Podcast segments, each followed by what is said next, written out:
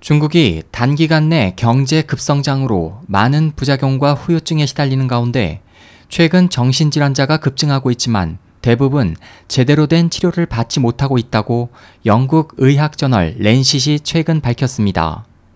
29일 홍콩 봉황망은 렌시세 자료를 인용해 중국에서 약 1억 7,300만 명이 각종 정신질환을 앓고 있으나 관련 전문의는 8만 3천 명당 1명꼴로 턱없이 부족해 질환자 중 91%는 전문적인 치료를 받지 못하고 있다고 설명했습니다. 렌시스에 따르면 중국의 정신질환자 발병률 중 절반 이상은 중국에서 경제 고속 발전이 한창이던 2003년에서 2008년 기간에 발생했습니다. 봉황망은 이들 대다수의 발병 원인이 생존을 위한 스트레스일 것으로 추정하며 중국에서 폭력 범죄가 늘고 있는 것도 정신질환과 관련이 있을 것으로 분석했습니다.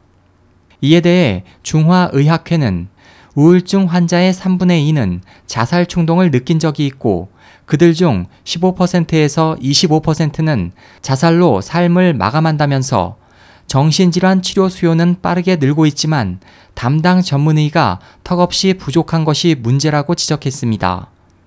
세계보건기구 후는 2020년까지 중국의 정신질환 치료 부담이 전체 질병 중 4분의 1에 이를 것으로 내다봤습니다.